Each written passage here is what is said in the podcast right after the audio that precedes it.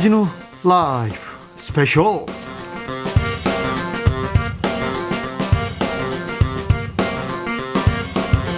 2021년 5월 1일 토요일입니다. 안녕하십니까. 주진우입니다. 토요일입니다. 5월의 토요일입니다. 참, 올해도 3분의 1이 지났나요? 아니죠. 3, 3분의 1이 지났죠? 그니까요. 오, 자, 주진우 세상에, 라이브 세상에, 토요일 세상에. 5월에 5월의 토요일 시작하겠습니다. 토요일 주진우 라이브는 가장 재밌고 가장 중요한 부분만 듣고 듣고 다시 모아 듣는 시간입니다. 묻힌 뉴스도 파헤쳐 보는 시간입니다. 토요일의 남자 KBS 김기아 기자 어서 오세요. 안녕하십니까. 일주일 동안 주진우 라이브를 매일 들을 수 없는 분들을 위해서 오늘 하루 방송만 들어도 주진우 라이브 이런 재밌는 게 나왔다더라. 이런 거를 알려드리는 KBS 김기화 기자입니다. 안녕하세요. 김기아 기자 2021년에 3분의 1이 지났습니다. 실화입니까? 네. 아, 올해도. 망했다 이렇게 생각하시는 분이 있는데 아직도 3분의 2가 남았어요. 아, 좋은 쪽으로 물에 코이 물코에 물이 네. 반이 남았다. 조금 있으면 절반이 갑니다. 아직 절반이 남았으니까 네, 네. 지금부터 우리가 절반 넘게 자, 남았어요. 생각을 하고 자 실행에 옮겨 보자고요. 자 주진우 라이브는 더욱 더 열심히 여러분 곁으로 가서 많은 정보, 좋은 정보를 계속 던져 드릴 테니까 우리 같이 어, 부비고 어, 같이 누리고 같이 생각하면서 앞으로 나아 가보자고요. 자 이 방송 유튜브로 만나보실 수 있습니다. 그렇다고 합니다. 지금 바로 인터넷 유튜브에서 주진우 라이브 검색을 하시면은 지금 밑에 라이브 나우라고 써 있습니다. 보딱 누르시면은 지금 함께 영상으로도 만나보실 수가 있습니다. 김기아 기자는요 그냥 오지도 않습니다. 축하합니다. 선물 들고 왔습니다. 그렇습니다. 요즘에 갑자기 날씨가 더워졌어요. 더 더워요. 더 더워져가지고 뭘 드릴까 고민하다가 예. 이제 가족의 달이니까 네. family 아니겠어요? Family. 그렇지. 가족 영어로 family라고 하는데 family size 아이스크림 네. 준비했습니다. 어, 후기를 저희 청취 후기를 보내주시면 그 중에서 세 분을 모셔서 어, family size 아이스크림 이만한 거 보내드리도록 하겠습니다. 후기 어디로 보내면 되죠? 카카오톡 아, 아시죠? 그래서 카카오톡에 보시면은 이게 우리 누를 일이 별로 없는데 플러스 친구라고 있어요. 그걸 누르시면은 거기서 주진우 라이브 검색을 하시면은 이 배너가 뜹니다. 주진우 라이브 배너가 떠요. 네. 그렇죠? 요 뜨면 요거를 이제 친구 친구 추가하셔가지고 여기다가 친구에게 카톡 보내듯이 푸념하듯이 저희에게 청취 후기 이런 게 너무 좋았다, 이런 게 재밌었다, 이런 게 별로였다 이렇게 보내주시면 저희가 세 분 추첨해서 family size 아이스크림 턱 하고 보내드리겠습니다. 가족과 사랑하는 사람들과 아이스크림으로 즐거운 시간 되시길 빕니다. 그러면서 주진우 라이브를 들으면 더 좋아요, 더 좋아. 자, 5월에 처음으로 묻힌 뉴스 브리핑 가봅니다. 김기아 기자. 네, 첫 번째 묻힌 뉴스는요. 여러분 그 예전부터 좀 이슈가 되긴 했었는데 이 유령 수술이라는 단어 혹시 들어본 적 있으십니까? 이야, 중요한데 중요해요. 네. 일단 병원에 가면 네. 어, 원장 선생님이나 전문의 중요한 분들이 와가지고 자 이 수술은 어떻게 어떻게 얘기를 하고요. 진짜 수술은 그 선생님들이 간대요. 그러니까, 딴 분이. 다른 사람들이 한대. 네. 옆에 있는 선생님이 잠깐 오거나 아니면 어, 실력 좋은 간호사, 네. 실력 아, 간호사분이 하시면 안 되잖아요. 네. 굉장히 의료 사고의 위험이 크고 나중에 책임 묻기 힘들거든요. 어, 당연하죠. 자, 이게 실제로 뭐 어떤 일이, 일이 있었냐면요. 지난 2016년에 권대희 씨라는 분이 수술을 받았는데 이분이 유령 수술을 받았다는 증거가 어디 있겠어요? 누가 네. 알겠어요? 네. CCTV를 통해서 알게 됐습니다. 그래서 CCTV를 보니까 거기 수술실에서 막 수술하는 모습과 또 간호 조무사분들이 화장하고 거기서 휴대, 휴, 그 스마트폰 쓰고 이런 모습이 담겨 있었거든요. 그래서 나중에 이거 수술 CCTV가 없으면 이걸 알 수 없다. 그래가지고 수술실 CCTV 설치 의무화법 제정을 어머님인 이, 이 나금 씨가 이걸 요구를 하게 됐습니다. 피해자의 어머님이 그렇습니다. 그런데 여러분 생각해 보세요. 우리가 수술실에는 나 당사자 말고는 다 내 편이 아니잖아요. 그렇죠. 네, 그 병원 편인 분들만 있으니까 객관적으로 뭐를 증언해 줄 수도 없고. 사고를 증명해낼 수가 없어요. 그 CCTV가 없으면 이걸 알 수가 없는데 네. 그럼 CCTV가 얼마나 설치되어 있냐?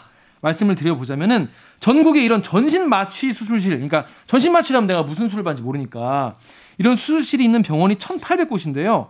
여기에 CCTV가 있는 갖춘 병원은 14%에 불과하다고 합니다. 갖춘 병원이 14%라는 거지 CCTV가 수술실에서 잘 돌아간다는 거는 그건 또 다른 얘기죠. 예, 또 다른 얘기죠. 그래서 워낙 이런 요구가 많으니까 국회에서 더불어민주당이 이제 의료인 면허 관- 관리 강화법 첫 번째, 두 번째는 의료인 행정처분 이력 공개, 세 번째 수술실 CCTV 의무 설치법 이렇게 해서 환자 보호 3법이라는 어, 법을 처리 의지를 밝혔는데 그런데요. 이게 이제 보건복지위원회에서 이제 법안 심사 소위를 해야 되지 않습니까? 이게 이 법이 이제 본회의에 올라갈 만한 건지 아닌지를 심사를 해야 되는데 여기에서 이 소위원회도 통과를 못 해가지고 통과된 게 의료인 면허 관리 강화법 하나밖에 없고 수술실 CCTV 의료인 행정처분 이력 공개 이거는 아예 소위도 넘지 못했습니다. 아니 수술실에서 환자가 안전하게 수술을 잘 받았는지 수- 환자의 권리를 지키는 CCTV를 설치할 것인가 말 것인가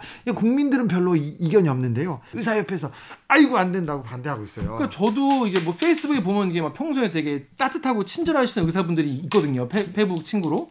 근데 이 이슈에 대해서는 굉장히 강경하시더라고요. 수술실 같은 경우에는. 그래서 수술실 CCTV 법이 통과한다 통과한다 했는데 여러 번 발의됐거든요. 네. 그냥 가, 가면 잠잠니다. 가면 바로 마취당합니다. 그래가지고 지금 뭐 21대 국회 열린 이후에 계속 발의가 됐는데 안 됐어요 지금까지. 그래서 네. 찬성하는 쪽에서는 그러니까 수술실 CCTV를 이제 설치해야 된다라는 쪽에서는 환자 권익 보호 그리고 의료 사고 방지를 위해서 해야 된다라고 하고 예?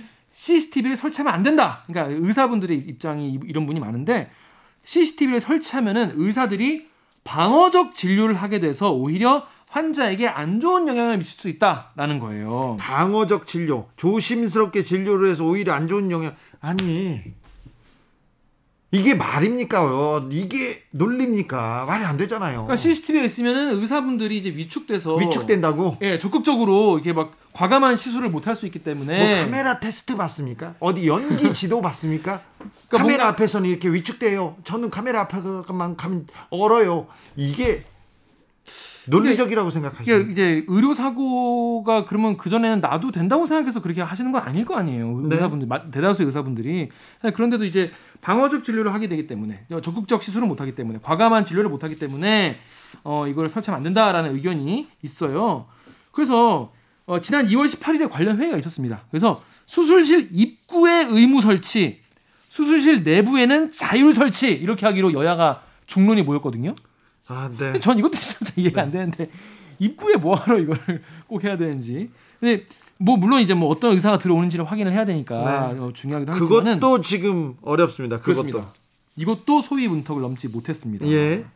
그래서 다음 달에 이제 공청회를 열어서 찬반 양론 다시 들어보자 이런 건데 어, 한국 환자 단체 연합회는요 기자회견해서 의무 그러니까 CCTV 의무 설치 설치법이 통과를 해달라라고 했는데 19대 20대에서는 의료계의 강한 반대 그리고 국회 상임위원회 소극적 태도로 이 그냥 심의 한 번은 되지 않고 국회 임리 만료로 폐기됐다면서 수술실에서 환자의 안전 인권 보호하는 이 법을 하려면은 입구가 아닌 내부에 이걸 설치를 해야 된다. 아, 내부에다 해야죠. 당연히 내부에 해야 되는데 아니 근데 이거에 대해서 이제 반론이 많나 봐요 야당 같은 경우에는 지금 이나금 씨 아까 말씀드린 그 피해자분의 어머님께서는 40일 넘게 지금 1인 시위를 하고 계세요. 아이고 피해자가 가슴 아파야 되는데 피해자가 또 다른 피해자가 나오면 안 된다고 지금 시위를 하고 있습니다. 그렇습니다. 지금 뭐 그래서 지금 국회가 이거에 대해서 어떤 대답을 더 할지 좀더 지켜봐야 될 것 같습니다. 아 가슴 아팠습니다. 네 다음 묻힌 뉴스로 가볼까요? 네 이번 뉴스는 좀 뭐랄까 황당하면서도 어이없으면서 화나지만 웃기는 뉴스이긴 합니다. 아이고 또요. 자 여러분 그 여러분 인터넷 언론 인터넷 신문 이제 이제는 굉장히 이제 많아. 누구나 아 그런 게 있- 있구나라는 건다 아실 텐데 몇 많아요. 개나 있는지 아십니까? 주 기자님 몇개 있는지 아세요 우리나라에 인터넷 언론이 인터넷만요? 언론 예 인터넷만 하는 언론이 500개 정도 있습니다. 500개 정도 네. 보통 이렇게 생각한다니까요 9,200개가 있어요 나 있을 때는 500개 정도 있어서 늘어서 500개라고 했던 게 몇 년 전이었거든요. 얼마나 늘어났냐면 이 지난해 2020년 한 해에만 700개가 늘어났어요 아니 그러니까 몇 년 전에 500개였어요. 네 9,200개 9,200개요? 실화입니까? 네 실화입니다 어 어떻게 다 그 밥 먹고 살지? 여러분 이거 신기하시죠? 이거 저도 몰랐는데 이게 틈새 시장이더라고요. 여기가 어, 한 달에 5만 5천 원, 1년에 66만 원만 내면은 매달 몇백만 원의 수익을 얻을 수 있다. 이런 사업 모델이 있어요. 완전 완전 꿀템 아니겠어요? 꿀템. 그래서 이거 뭐 다른 것도 필요 없고 자기 사는 집에서 그냥 하면 되고 직원도 필요 없고 재료도 필요 없고 생산도 필요 없는 거예요. 인터넷 언론 만들면 되는 겁니다. 어떻게 이게 가능하죠? 이게 사업성이 있다고요? 그래가지고 저희 KBS 기자가 엄진아 기자라는 분이 내가 만들어봐야겠다 싶어가지고 네. 이런 게 엄청 뭐랄까 그 인터넷 가면은 인터넷 언론 홈페이지 제작사 그러면은 쫙 리스트가 떠요. 아 그래요? 인터넷 홈페이지 만들어주는 거야. 네. 가지고 KBS 기자 이걸 등록을 해봤습니다. 네.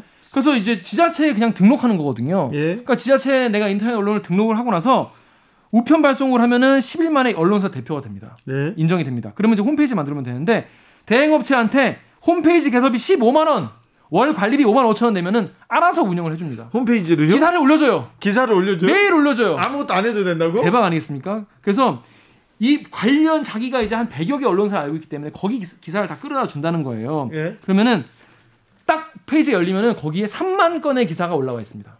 아, 페이지에 예, 아무것도 안 해도 지금. 그리고 실시간으로 계속 올라옵니다. 네. 그리고 심지어 3년 전 기사부터 올라와 있어요. 그러니까 오, 10일 만에 언론사 대표가 되고 혼자서 예. 그리고 3만 건. 15만 원 내면은 홈페이지 만들어주고 예. 그 열리면은 거기에 3만 건 기사가 올라와 있는 거예요. 아, 예. 그래서 이거 이걸 보면은 누가 봐도 되게 오랫동안 제대로 활동한 언론 같이 돼 있는 거죠. 그렇죠. 예. 그러니까 이게 이게 어떻게 이게 되는 건가? 그래서 요걸 한번 취재를 해본 그런 이야기입니다. 어, 이게 가능합니까? 이거 실화입니까, 이거- 진짜? 그러니까요. 너무 신기하죠. 그러니까 너무 웃긴 게 본인은 아무것도 안 해도 돼요.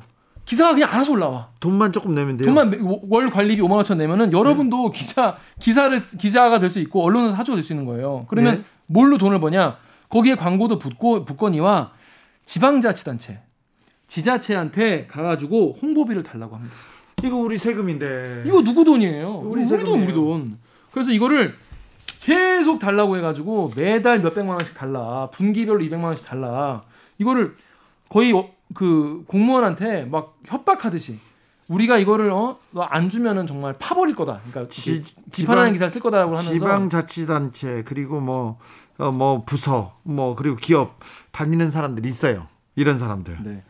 이런 거를 지금 몇 백만 원씩 계속 받아가지고 이걸로 그냥 먹고 사는 거예요. 이게 저 이거를 어, 저희 KBS 취재진이 취재를 해봤더니 다른 일을 하면서 이걸 그냥 부업으로 하신대요. 그냥 열어놓고 그냥 열어놓고 그냥 전화 몇 번 돌리면은 거기 지방 지자체에서 하도 협박을 하니까 뭐 100만 원, 200만 원씩 보내주는 거예요, 계속. 네. 그래가지고 어떤 식으로 말하냐면 언론 어느 언론사 대표가 지금 우리 보고 1년에 광고 두 개 받아먹고 지금 어 그러면은 우리가 어 괴롭히는 기사를 쓰지 가만히 있겠습니까? 이게 지금 뭐 하는 거예요? 사람 갖고 노는 것도 아니고 막 이렇게 공무원한테 네. 뭐라고 하면서 협박인데요. 협박으로 그래서 그러지 말고 분기별로 300만 원씩 달라고 이렇게 얘기를 해요. 그럼 공무원이 막 아 우리 돈 없다 막막 애원을 하고 그런 상황인 겁니다. 여러분의 세금 이렇게 쓰이고 있는 거예요. 지자체가 이런 사이비 언론한테 완전 먹잇감이네요. 그게 지금 9,200개라니까 물론 그 중에서 제대로 굴러가는 인터넷 언론도 당연히 많습니다. 하지만 지금 9,500개 누가 봐도 너무 많은 거 아니겠습니까? 근데 그래서 지금 그래서 KBS가 전국 246개 지방자치단체 정보 공개 청구를 했거든요. 예. 얘네가 과연 그러면 지자체에서 이 언론사들한테 홍보비 명목으로 얼마나 지- 돈을 지불하고 있는지. 근데 여기서 이제 어떤 업체 하나 주냐면 어, 아예 홈페이지에 자기가 쓴 기사 비중이 3%도 안 되는 언론사도 있고요. 아예 폐간한 언론사도 있어요. 예. 근데 그런 데한테 다 준 돈이 다 합쳐서 2,800억 원입니다. 2,800억 원이요. 예. 일 지난해 년- 한해 동안. 1년간요? 네. 2,800억 원이요? 네. 내 돈인데 그렇습니다. 우리 돈인데 천만 명이 코로나 백신을 맞을 수 있는 돈입니다. 물론 이런 얘기 하면은 야 야 KBS 니네라 잘해라 어 기존 언론은 문제 없냐라고 하시는데 당연히 기존 언론도 문제 많습니다. 여기서 약간 곁가지로 말씀을 드리면은 그 공무원분이나 이렇게 말씀을 드리 물어- 물어보면은 기존 언론 그러니까 그 기성 언론 대, 대규모 언론들은 2,000, 200, 300이 아니라 2,000, 3,000을 달라고 한대요. 근데 네. 그래도 거기는 기본적으로 취재를 하고 이제 기사를 쓰는 거고 여기는 아예 아무것도 안 하면서 돈을 받는 거기 때문에 약간 좀 다르다. 기존 언론이 역할을 잘하고 있으면 저런 언론도 못 살아남을 것 같은데 그렇습니다. 아무튼 아 언론의 문제 어찌 해야 될지 한두 가지가 아닙니다. 네, 언론사 언론사는 어떻게 해야 될지 참 언론인의 입장으로 굉장히 가슴 아프고 미안하고 죄송하기도 합니다. 진짜 부끄럽네요.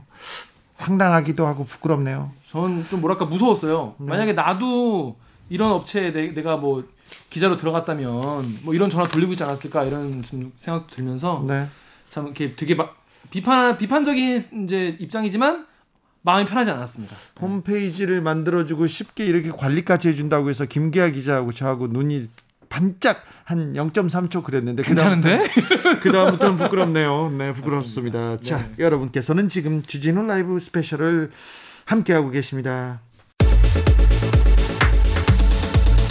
주진우 라이브 스페셜 주진우 라이브 스페셜 김기아 기자와 함께 하고 있습니다. 본격적으로 주진우 라이브 스페셜 하이라이트 장면 다시 듣기 시작해 보겠습니다. 김기아 기자 첫 장면으로 가볼까요? 네, 2018년에 한번 비트코인이라는 게 있다더라. 난리 났죠. 광풍이었어요. 난리 났죠. 광풍 그때 누가 불었네? 어떤 연예인이 발었네? 뭐 많이 뭐. 있었어요. 그때 이후로 확 꺾였다가 확다 망했거든요. 다 없어졌다. 예, 나중에 어유 광풍에 광풍에 올라탄 사람들 거의 힘들었거든요. 그런데 몇 주 전, 그 이게 불과 몇 주 전이에요. 네. 뭐 한몇 달 전, 몇 달도 안 됐어요 지금. 그몇 개월 사이에 갑자기 다시 코인이 확 광풍이라고 부를 정도로 광풍을. 넘어서고 있어요. 네. 그몇 년 전에 그 광풍을 넘어서지 않았습니까? 태풍입니다. 네. 그래서 이게 지금 그 이게 사실은 우리가 투자를 하고 말고를 떠나서 뭔지는 좀 알아야 이거 얘기를 좀 친구들하고 얘기를 할 때, 어, 다른 사람들 사회에서 얘기를 할 때 알아들을 수 있을 것 같아서 그냥 기본적인 개념부터 한번 잡아주길 바래서 코인 1타 강사라고 할 만한 분을 모셨습니다. 김병철 코인 데스크 코리아 네. 편집장을 모셨습니다. 그런데 전문가한테 전문가에서 이거 꼬치꼬치 물어보고 궁금한 걸 계속 물어보는데 우리나라는 지금 가상 화폐인지 가상 자산인지 암호 화폐인지 암호 자산인지 코인인지 뭔지 개념도 정립이 안 됐더라고요. 그렇습니다. 그게 저는 제일 문제인 것 같아요. 그러니까 이게 새로운 뭐 이렇게 이 개념이 나오면은 이게 법의 테두리 안에 들어가기까지는 시간이 걸리잖아요. 당연히 법은 제일 늦으니까. 네. 그럼 그 사이에 혼란이 있는데 그 혼란의 기간을 좀 짧게 줄여주는 역할을 뭐 입법부나 이렇게 정부가 해줘야 되는데 그게 좀잘안 되니까 지금 사실 KBS 같은 경우에 이거를 가상화폐로 부를지 암호화폐로 부를지 뭐 이런 거에 대해서 논란이 있었거든요 우리도. 그러니까 이제 이거에 대해서 우리가 그냥 없는 것처럼 그냥 원래 무시하고 싶었을 수도 있지만은 이제는 무시할, 무시할 수가 없는 게. 돼버린 거죠. 네. 한번 그때 2018년에 한번 확 뜨고 나서 뭐 예전에 뭐 퓨- 튤립 뭐 튤립 폭등 같이 그냥 네. 해프닝으로 끝날 줄 알았지만은 그렇지 않았던 거기 때문에 이제라도 좀 정부와 언론이 이거에 대해서 좀 깊이 있게 논의를 해야 된다는 생각이 들었어요. 블록체인 기술은 앞으로 실생활에 계속 이 적용이 될 거고 가상화폐처럼 그러니까 인터넷에 이 돈을 만들어 놓고 그 돈을 쓰는 굉장히 편리하고 안전한 한 그런 그런 기술은 계속 되기 때문에 가상화폐, 암호화폐가 사라질 가능성은 없습니다. 그런데 거의 많은 거의 많은 기업이 단단하지 않은 코인들은 거의 망할 가능성이 큽니다. 그래서 이른바 이제 뭐 비트코인과 알트코인이라고 이야기를 하는데 그래서 여러분이 사실 이거 듣는 분도 제일 궁금하시면 그럴 거예요. 사 바로 그래 사라는 거야? 물론 이거는 저희는 얘기해 드릴 수가 없는 거고 왜냐하면 모르니까 네. 근데 이제 이거에 대해서 이제 주진우 기자도 궁금할 거 아니겠습니까? 아, 이거 사야 되나? 막 그래서 물어봤어요. 김병철 편집장한테. 그랬더니 뭐라고 했냐면 정확히 비트코인은 우상향할 가능성이 없지 않지만 기업이 탄탄하지 않은 어 이른바 잡코인이라고 하죠. 이 알트코인들은 조심해야 한다라고 충고했는데 어떻게 보면은 들으나 마나한 이야기 같다가 같다는 생각도 들다가도 사실 이런 게 있는 겁니다. 이게 비트코인 같은 경우에는 주인이 없잖아요.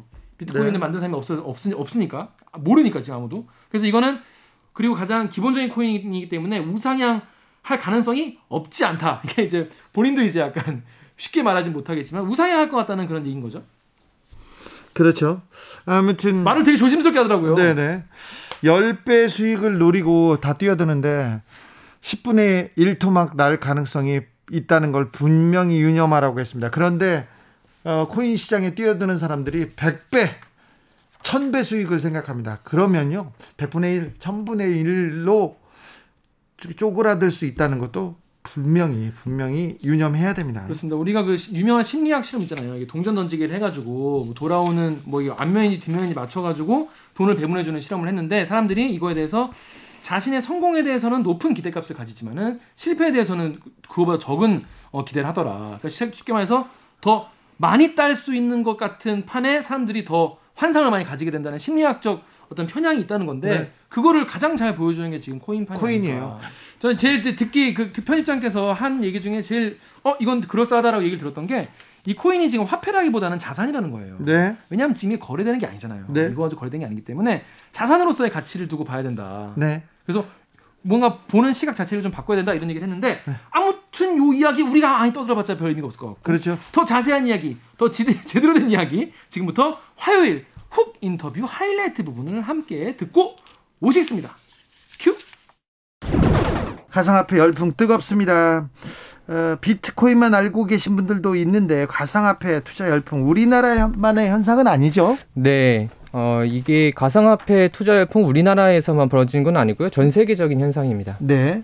어, 그런데요. 암호화폐, 가상화폐, 가상자산, 코인 용어도 지금 혼용되고 있어요. 네. 이 개념이 좀 다른 건가요? 동일한가요? 아니, 개념은 같고요. 네. 흔히 네. 이제 코인이라고 하는데 네. 아직 이 가상자산이 세계적으로 용어가 정립되지는 않았어요. 그래서 법적으로 국내 용어는 가상자산이고요. 예. 이제 저희는 블록체인 매체이다 보니까 이게 암호화 기술을 활용한 이제 코인이다 해서 암호화폐라고 부르고 있습니다. 네. 편집장님 최근에 가상화폐 시장에 대해서 가상화폐에서 일단 가격이 폭등하고 있어요. 네. 폭등하는데 또 투자자 보호 장치는 없다 이런 우려도 있는데 네네. 네. 어, 이 우려는 현실적인 건가요? 예, 저는 지금의 이제 무법지대 이 가상화폐 시장은 무법지대 지대다라고 생각하고 있는데요. 지금 뭐 용어 용어 제목과 제목도 아직 정해지지 않은 네, 상태 그래서 언론도 다 가상화폐, 뭐 암호 자산 뭐다 다양하게 사용하고 있는데 이게 결국은 아직 정해진 게 없어서 그런 거거든요. 네? 근데 제도도 사실은 아직 없고 관련된 법도 없습니다. 그래서 뭐 아무나 정말 자유롭게 이거 사고 팔고 그렇기 만들고. 때문에 네 만들기도 그렇고 범죄도 아주 자유롭게 지금 벌어지고 있는 거죠. 범죄도 자유롭게 지금 벌어지고 있습니까? 네네 네. 법이 없다 보니까 네. 어, 합법적인 불법 행위 말이 안 되긴 하는데 네. 네, 합법적으로 계속 어떤 제도가 있었으면은 불법 행위였을 것이 법이 없기 때문에 불법 행위가 아닌 것들이 있죠. 돈 세탁 그리고 해외에다가 돈을 갖다 놓는 거 밀반출도 지금 가상화폐로 그냥 자유자재로 하고 있어요 지금. 음 맞습니다. 아 저도 그쪽까지 좀 따라가다가 말았는데 어렵습니다. 차근차근 짚어보겠습니다. 은성수 금융위원장이 가상화폐는 내재 가치가 없다. 네네. 이러면서 거래소가 전부 폐쇄될 수도 있다. 잘못된 길을 가고 있으면 어른들이 가르쳐줘야 한다. 이렇게 발언하면서 후폭풍 거셉니다. 네. 어떻게 보셨습니까? 어, 저는 그냥 정부의 어떤 기조를 정확히 보여줬다라고 생각을 하고요. 예?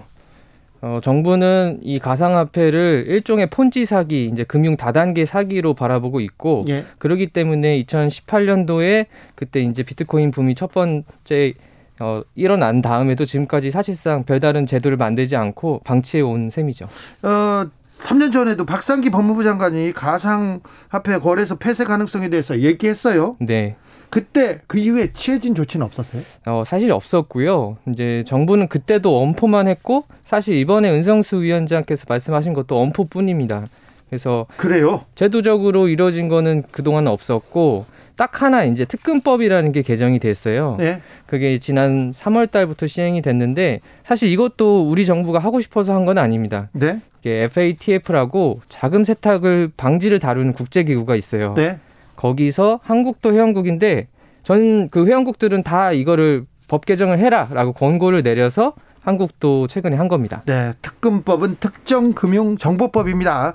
6855님께서 아니 부동산 투자했다가 손해 보면 정부가 책임져 주나요? 왜 자꾸 코인은 정부가 책임지라고 하나요? 이런 의견 주셨고 6437님께서는 비트코인으로 회사 근무가 안 돼요. 진짜 잘 생각해 봐야 됩니다. 손실도 엄청 큽니다. 이런 의견도 주셨어요. 네. 질문하는 분도 많은데요. 4445님께서 질문을 던지셨네요. 코인은 결국 내가 산 것보다 비싸게 사주는 사람이 있어야 수익이 실현할 수 있다고 들었는데 맞는 말인가요? 그렇다면 코인은 투자보다 좀 투기에 가깝다고 할 수 있네요. 이게 다단계 같기도 하고요. 이 질문은요? 저는 아까 질문에서 이제 정부가 손실을 책임져 달라 뭐 네. 이런 거가 사실은 손실을 그러니까 정부가 책임지라는 게 손실을 책임지라라는 얘기는 아닌 것 같아요. 네. 그러니까 투자는 본인이 자신의 판단에 의해서 하는 거기 때문에 본인이 투자해서 손실을 보면 본인이 감당을 해야 되는 거죠. 네. 다만 이 시장에서 이루어지는 불공정 행위나 불법 행위가 있으면 이런 것들을 제도로 좀 막아야 된다라는 생각이 있고요. 네. 그리고 마지막 질문 이제 다단계나 어떤 어, 사기가 아니냐. 네. 실제 그런 부분도 있습니다. 그렇죠. 네. 그런데 연루된 코인들도 있고요. 그래요? 김치 프리미엄이란, 프리미엄이란 말이 돌면서 지금 국내가 가상화폐가 비싸기도 하고 거래 규모도 엄청나다고 하는데 세계적인 상황하고 이렇게 비교해 볼때 네. 우리나라 상황은 어떻습니까? 어, 사실 정확한 통계는 아직 없는데요. 네. 근데 다만 이제 한국의 코인 투자 이 시장이 상당히 큰 건 맞습니다. 그래요? 이게 지금 18년도에는 어, 달러, 엔화, 그 다음에 원화가 이 비트코인을 사는 법정 화폐 중에 3위를 하기도 했었고요. 네. 지금도 굉장히 많고 전 세계적으로요? 세계적으로 군- 한국이 꽤 이제 코인 투자를 많이 하는 나라 중에 하나죠. 네. 손에 꼽히고요. 근데 한국 시장의 특징은 이제 비트코인 아닌 알트코인을 많이 투자하는 사람이 많은 게 특징입니다. 알트코인은 뭡니까? 그래서 크게 비트코인과 그 외의 알트코인으로 나누는데 네. 그러니까 비트코인이 아닌 코인들은 다 알트코인인 거죠. 네. 지금 세계적으로 그 거래소에서 상장돼서 유통되는 코인이 한 9천 개 9천 개요. 혹은 1만 개 정도 되는데 네. 그래서 이제 비트코인의 장점은 만든 주체가 없다라는 점입니다. 이 사람이 네. 사라졌기 때문에. 네. 근데 나머지 코인들의 상당수는 만든 사람이 있죠. 예. 그래서 비트코인만이 유일한 코인이다, 믿을 수 있다라고 어, 믿는 사람들도 블록체인 쪽에서는 꽤 있습니다. 편집장님은 이 가상화폐의 네. 세계에 대해서 언제부터 관심이 있으셨어요? 저는 2013년, 2014년 그때 비트코인이 잠깐 올라서 언론에서 한국 언론에서도 화두가 된 적이 있었어요. 네. 그때 저는 미국에서 온 비트코인 전문가를 인터뷰할 일이 생겨서 네. 그때부터 관심이 좀 있었고 그래서요. 과, 예 네, 가상화폐에 투자해가지고 돈도 많이 버셨어요? 그랬으면 제가 여기 있지 않았을 아, 겁니다. 그렇습니까? 네. 자, 전문가한테 물어보고 싶었습니다. 그런데요, 편집장님.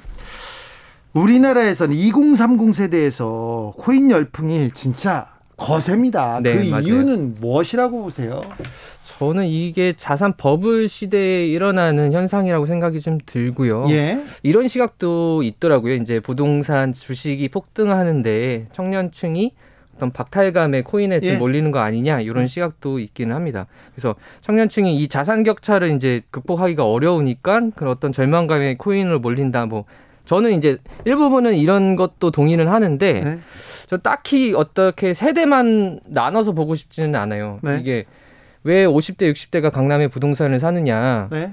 돈이 벌고 싶어서 하는 겁니다. 네. 네, 20, 30대가 코인을 많이 사는 이유는 바로 내 옆에 있는 친구나 혹은 동료들이 수백만 원, 수천만 원을 아주 쉽게 버는 걸 보고 혹은 그들이 아, 이 코인이 좋은 것 같다라고 추천을 해주면 나도 한번 사볼까 하는 거죠. 그렇죠. 지금 그 생각이 있는 거예요. 주변에 돈 번 사람도 있고요. 네.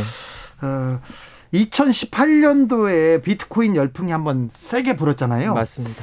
뜨겁게 불었다가 갑자기 대폭락했어요. 네네. 근데 그때 상황하고 지금 상황은 어떻습니까? 좀 비교했을 때? 상당히 뭐 다른 점이 여러 가지 있는데요. 네. 일단은 가격이 달라요. 그때 최고점이 한국 돈으로 2,600만 원입니다. 아, 네. 근데 뭐 지난달까지 그 지금 8천만 원까지 올라갔다가 지금도 한 6천만 원 수준이거든요. 네. 그래서 당시에 뭐 한 두 배 이상의 가격이 지금 떨어졌음에도 유지가 예. 유지되는 거고 예. 그때는 정말 그 개인 투자자 혹- 혹은 개미 투자자들이 주로 사는 시장이었다면 지금은 미국에 있는 기관 투자자들이 사고 있어요. 네. 그래서 트위터의 공동 창업자인 뭐 잭도시나 아니면 뭐 일론 머스크, 테슬라 CEO 같은 사람들도 본인 돈이 아니라 회사 돈으로도 비트코인을 사고 있습니다. 예. 그래서 이게 일론 머스크가 예. 비트코인을 샀으면 손실을 보고 싶지 않잖아요. 네. 그러면 이 코인의 어, 가치를 계속 유지시키고 싶을 겁니다. 그러면은 여러 가지 방법들을 만들겠죠. 예를 들어 테슬라를 비트코인을 살 수 있게 하겠다라든가. 음. 그렇죠. 예. 근데 이런 사람들이 있기 때문에 가격이 방어가 되는 거죠. 네. 비트코인이 많이 한창 뜨거웠을 때 테슬라에서 3천억 원어치 비트코인을 팔았다고 합니다. 오늘 기사에 나왔는데 네. 그래서 한 천억 원대 수익을 봤다고 하는데 영향력 있는 소수에 의해서 가상화폐 너무 큰 충격을 받는 것 같아서 이 일에서 투기성 크다는 지적 계속 있습니다. 네, 그 말도 맞는 것 같고요. 오히려 수익률이 가격 변동성이 이 비트코인 혹은 코인들의 어떤 문제점이라고 지적을 받는데 저는 이 부분 때문에 많은 사람들이 또 몰리기도 한다라고 생각을 해요. 그렇죠. 예를 들어 주식에서는 뭐 일정 그 상승률 이상으로 급락하 아, 급등하거나 급락하면은 맞죠. 네, 사이드카도 네, 발동하고. 사이드카 혹은 서킷 브레이크가 발동이 되는데 네. 이쪽 코인 쪽에서는 제도가 없어요 그런 예. 게 그러다 보니까 어 지난주에 올라 어, 상장된 코인 하나는 상장 30분 만에 10만 퍼센트가 상, 상승했어요. 10만 퍼센트요? 네, 그러니까 천 배가 올랐어요. 네. 근데 근데 뭐 수십 수백 퍼센트 상승하는 거는 저도 뭐 종종 봐와서 이상하지 않는데 10만 퍼센트는 너무 이상하잖아요. 네. 그래서 이건 당연히 좀 어떤 세력이 시세 조정 세력이 붙은 거 아니냐라는 이야기들이 업계에 좀 파다합니다. 네. 매일 이런 일이 있죠.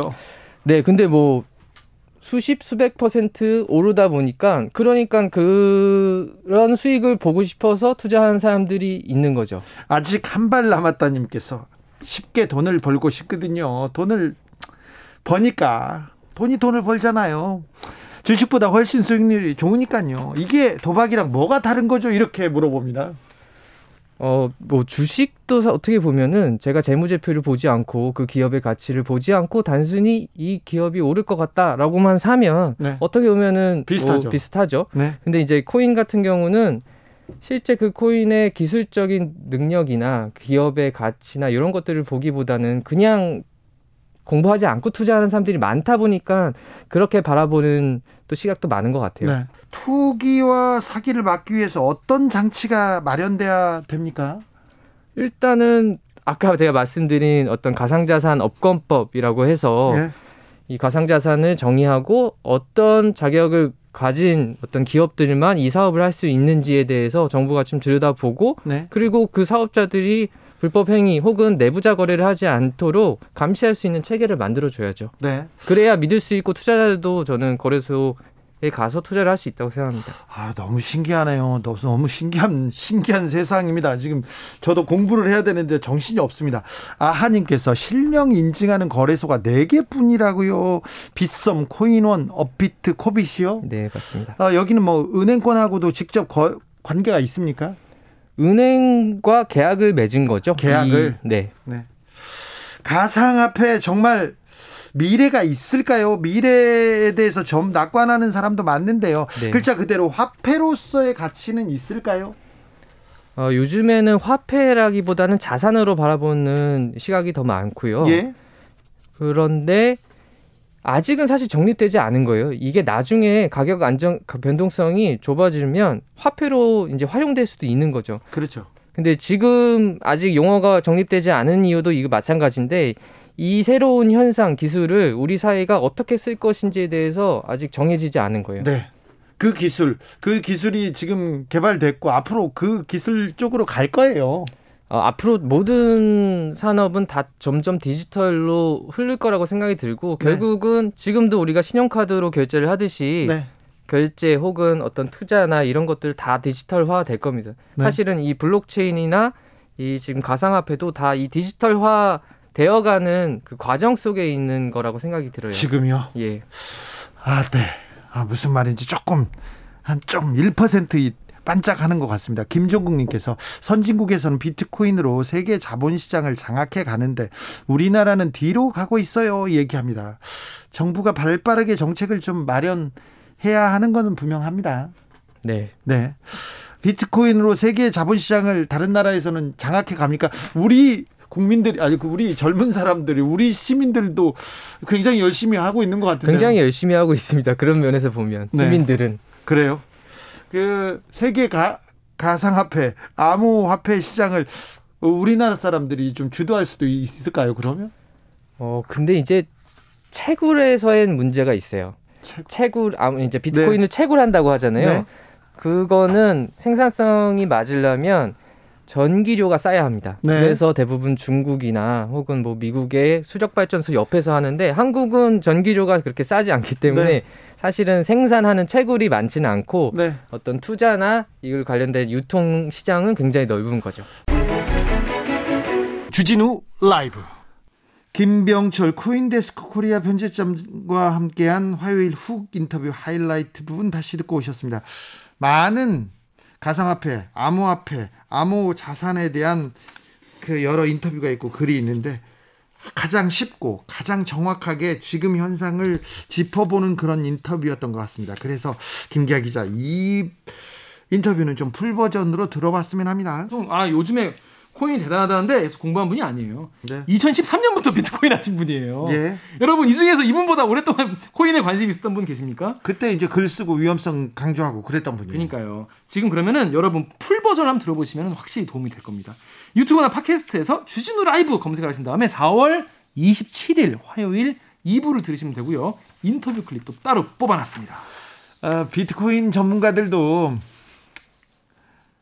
떼돈 벌고 벼락부자 된 사람들 별로 없어요? 사실입니다. 내가 그때 떼돈 벌었으면 내가 여기 왜 와 있겠냐 이런 말씀을 하시더라고요. 그렇죠. 그게 또 이게 이게 아 이게 포인트입니다. 포인트입니다. 주진우 라이브 스페셜 김기아 기자와 함께 하고 있습니다. 다음 장면은 어떤 장면이죠? 네, 다음은 이제 우리 역시 우리 주진우 라이브에서 가장 잘할 수 있는 아이템이죠. 바로 삼성 소식입니다. 아, 삼성 네. 네. 제가 이- 오래 했어요. 그렇죠. 제일 자, 뭐 대한민국에서 제일 많이 아는 분인데 이 고 이건희 삼성 회장의 유족들이 이제 상속 내용, 상속세를 어떻게 낼 것인지 납부 방안을 발표를 했죠. 이거에 예. 대해서 언론에서 다양하게 기사를 많이 썼는데 어, 자세한 이야기 지금 수요일에 하는 우리 재판 5분 전 코너에서 얘기를 나눠봤습니다.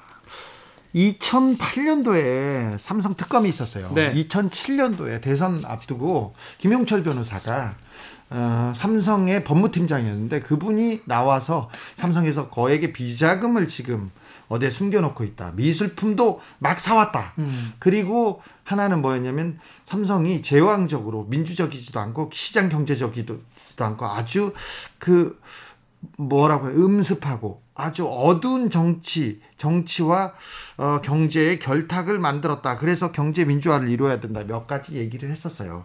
그때 제가 김영철 변호사를 몇 달 동안 모시고 그 내용을 폭로했었어요. 음. 그런데 어, 삼성 그 수사에 들어가면서 비자금 수사를 하러 삼성증권에 이렇게 압수수색을 갔어요 검찰에서 음. 갔는데 삼성이 정보가 빠르잖아요. 그쵸. 그러니까 모든 정보를 모든 서류를 다 없애놨어. 음. 사무실에 가봤더니 압수수색을 온다는 걸 알고 있고 아무것도 없더래. 그런데 수사관이 가가지고 어떤 책상을 열었는데 책상에서 갑자기 다 비어 있어요. 비어 있는데 이 이 그 서랍을 열었더니 서랍 끝에서 어떤 서류가 탁 떨어졌어. 음. 이게 뭐야? 그랬더니 봤더니 비자금 관련된 음. 어, 차명 계좌 음. 이 목록이 있었어요. 거기서 2조 원을 찾았습니다. 거기서만 거기에서만 2조 원을 찾고요. 4조 5천억 원을 찾았어요. 차명 재산, 숨겨놓은 재산. 그러니까 이건희 회장이 내 재산을 그 주변 사람들한테 야 네 이름으로 가져봐 통장 만들어서 숨겨놓고 숨겨놓고 했어. 4조 5천억 원을 찾았는데 그때 국세청 검찰이 어떻게 한지 아세요? 찾아가지고 그냥 바쳤어요. 4조 5천억 원의 불법 자금이 있었는데 세금은요 1,100억 원대였어요. 그리고 왜왜 그랬냐면 선대 회장이 아주 오래 전에 줬기 때문에 공소시효 끝났어요. 우리 돈 물을 수가 없었어요. 그렇게 얘기했어요. 그게 문제가 돼서 문제가 돼서 사법 처리를 당할 때쯤 되니까 2008년에 이건희 회장이 나와가지고 그죠 발표했죠. 내가 회장에서 물러나겠습니다. 그리고 내가 그 여기서 받은 돈은 사회에 환원하겠습니다. 하면서 사법 처리를 줄이려고 구속을 피하기 위해서 그 선언을 했어요. 제가 그 옆자리에 앉아 있었죠. 앞에서 얘기할 때 목소리 떨리는 목소리 그리고 인사하면서 가면서 이렇게 저를 씩 쳐다보고 가셨지. 근데 그 사회 환원이 그때 안 이루어지다가 이번에 이루어진 거예요. 그렇습니다. 여러분 지금 얘기 들으시는 분들은 이거 영화에서 이렇게 나오면 안 믿으실 거예요. 진짜 그런 일이 있냐고. 있었어요. 근데 이게 실화였습니다. 실화.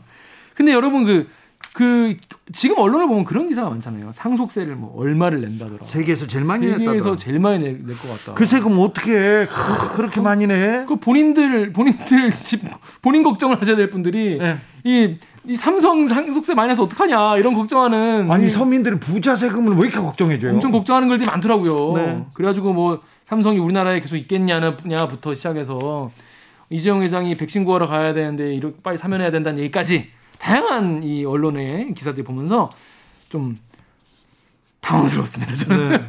왜냐하면 상속세를 사실 우리가 나- 낼 일이 많지 않아요. 네. 사실 일- 일반 서민들은 상속 10억까지는 이렇게 또 감해준대요. 그렇습니다. 그래서 상속세를 낸다는 것 자체가 엄- 엄청난 부자란 이야- 이야기고 그리고 상속 받는 게 얼마인지에 대해서는 또 기사가 되게 적다는 이야기를 또 하더라고요. 그렇죠.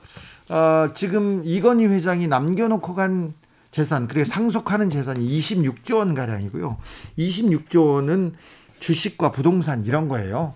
이런 건데 26조 원을 상속하지만 사실은 삼성전자, 삼성그룹의 지배권, 경영권을 줍니다. 삼성전자, 삼성과의 어, 총 자산 규모는 뭐 800조, 900조 원 정도 됩니다. 그러니까 지금 800조, 900조 원짜리 회사를 하나 통째로 가져오는 거예요. 800조 원짜리 회사가 어디 있어요, 진짜 네. 그만한 회사가 세상에. 그런데 여기서 십몇 조가 막 돈이 많다 많다 하는데 너무 좀 또 이 얘기는 안 하고 있는데 이건희 이재용 두 분께서 작년 한 해 동안 받은 수익 뭐 그다음에 연봉 그런 거 빼고요 배당금 있잖아요. 네, 배당금. 배, 당금만 1조 원이 넘습니다.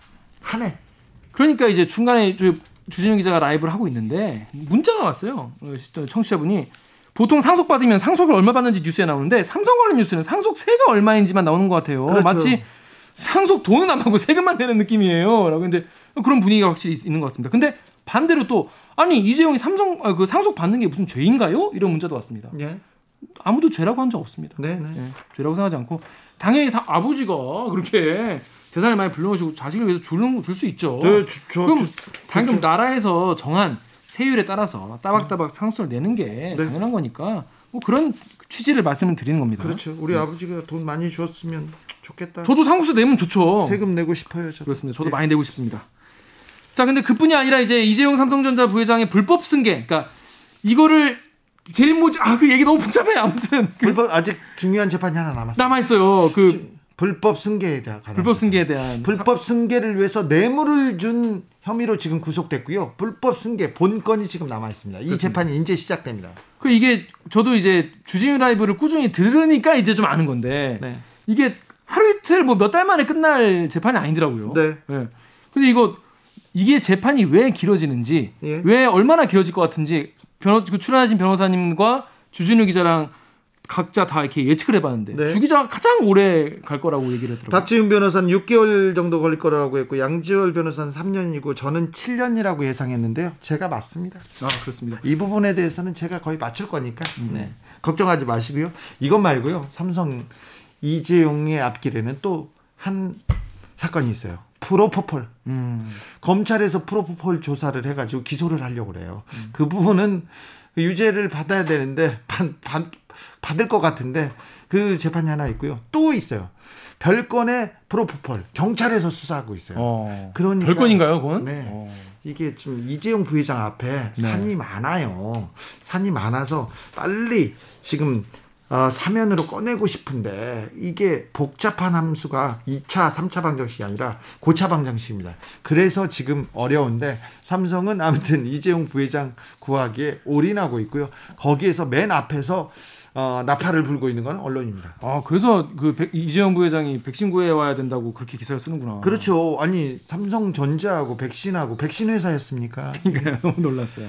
네. 아주 놀라웠습니다. 자, 더 자세한 이야기 full story 궁금하신 분들 계시죠? 어, 일단 수요일 재판 5분 전 하이라이트 부분 함께 듣고 오시겠습니다. 큐. 하루 종일 상속세 납부 사회 환원 고 이건희 삼성전자 회장의 유산을 두고 뭐 시끄러웠습니다. 그렇죠. 상속세가 뭐 일반 사람들은 뭐 한 아주 쉽게 말씀드리면 한 10억 정도를 상속을 한다면 네. 공제가 엄청 많습니다. 네. 동거 가족 공제, 부모 자식 공제. 그래서 10억 정도는 상속세 내지 않고요. 만약에 20억을 받았다 라고 하면 그 나머지 10억에 대해서 상속세를 이렇게 부과하는 잠시만요. 방식입니다. 10억 정도 상속 받아도 세금 안 내요? 안 냅니다. 아 진짜요? 예, 되게 좋아하시네요. 상속세를 낸다 하면 얼마가 됐든지 간에 상속세 어 나왔어 조금이라도 엄청 냈어 부자예요. 엄청 부자인 거예요. 엄청 부자예요. 우리 같은 이제 일반인들은 뭐 여기 방송 듣고 계- 계시겠지만 상속 어지간해 받아서는 상속세 내지를 못해요. 아이고 아버지 이거 내고 싶어도 낼 수 있는 능력이 안 됩니다. 아이고 네. 저도 아버지 돌아가셨는데 상속세를 못 냈습니다. 네. 그런데요? 싶었지만. 그런데 이제 일정 그 금액 이상이 되고 그러면 상속세율이 상당히 높아요. 그렇죠? 50%에 가까울 수 있는데 네. 특히 이제 지금 같이 주식 같은 걸로 이제 받았을 때는 네. 할증 같은 게 꽤 됩니다. 네. 최고 주주일 때 할증되고 해서 이 지금 상속 자체가 12조로 계산이 됩니다. 네. 삼성 관련해서 네. 아마 이 12조는 우리나라 상속세 역사상. 최고 네. 전 세계적으로도 거의 최고라고 지금 얘기를 하고 있거든요. 아니 그런데 다른 데서는 또 다른 상속 아, 다른 쪽으로 환원하거나 그렇죠. 냈기 때문에 이건 좀 어쨌든 상속 세로 따졌을 때는 아주 역대적인 네. 세계적인 규모다 이렇게 얘기할 수 있을 것 같아요. 근데 이게요. 이게 액수가 이렇게 높다 보니까 약간 좀 착시 내지는 오해를 빚기 쉬운 네. 것 같아요. 뭐 언론들이 이렇게 기사를 쓴 거 보면 굉장히 그 기자분들이 뭐 흥분하신 것 같이 기사를 그렇죠. 막 아, 너무 걱정해요. 어, 막 사회를 막 사회에 환원한다는 등 어떻게 낼 건지 모르겠다는 등 막 이렇게 12조 13조를 예. 계속 지금 어, 세금 내야 되는데 어떻게 어떻게 걱정하는데 상속 받는 재산이 일단 많습니다. 어마어마하게 많아요. 이거를 계산을 했었을 때 따진 게 지금 주식 가치를 따졌을 때 한 20조 가까이 된다고 그래서 그걸 12조 된다고 하는데요. 다른 것까지 합하면 이- 훨씬 넘죠. 더 사실 되겠죠. 부동산 사실 삼성이 보유하고 있는 부동산은 시가를 따지기가 어렵다라는 얘기가 그렇죠. 있고요. 예. 그냥 다른 거 제외할게요. 이거 저 이재용 부회장 재판 받고 있는 거 관련해서 네. 삼성전자를 사실은 거의 무상으로 자기가 차지했잖아요. 그렇죠. 시가총액이 500조예요. 500조인데 지금 더 넘죠? 지금 더 넘죠. 예, 1분기에 네. 9조 3천억 원의 이득을 봤어요. 순이익이에요, 순이익. 순이익입니다. 이거는 매출이익도 아니고요. 1053님께서 보통 상속받으면 상속을 얼마 받는지 뉴스에 나오는데요. 삼성 관련해서는요. 상속을 얼마 받는지 뉴스는 안 나오고 상속세가 얼마인지 뉴스만 나오는 것 같아요. 마치 돈은 안 받고 세금만 내는 것 같아요. 어우, 딱제 제가. 하려던 말씀이 이거 정확합니다. 이- 정말 예리하신 분이에요. 이게 기자 기자분들이 그거는 차- 기사를 찾아봐도 제대로 나오지가 않아요. 네. 그래서 12조 13조 적다는 돈이 아니라 그만큼 어마어마하게 했고 그 또 그나마도 상속세 납부 안 하고 비정상적으로 이 삼성 물려받았다는 의혹으로 지금 감옥 가 있잖아요. 네. 그게 무슨 12조 13조가 큰 돈이지만 이거 대단한 일이 아닌 거예요, 사실은. 이 12조는요.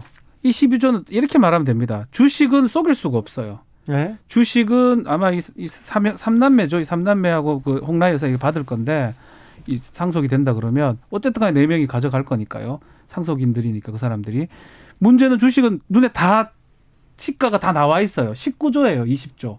그거에 대한 상속세가 12조라는 거예요. 네. 나머지는 사실은 부동산이나 뭐양 변호사 좀 이따 얘기를 하겠지만 고가의 미술품들이 있어요. 그거는 뭐 계산 자체도 안 되고 있어요 아직까지. 네.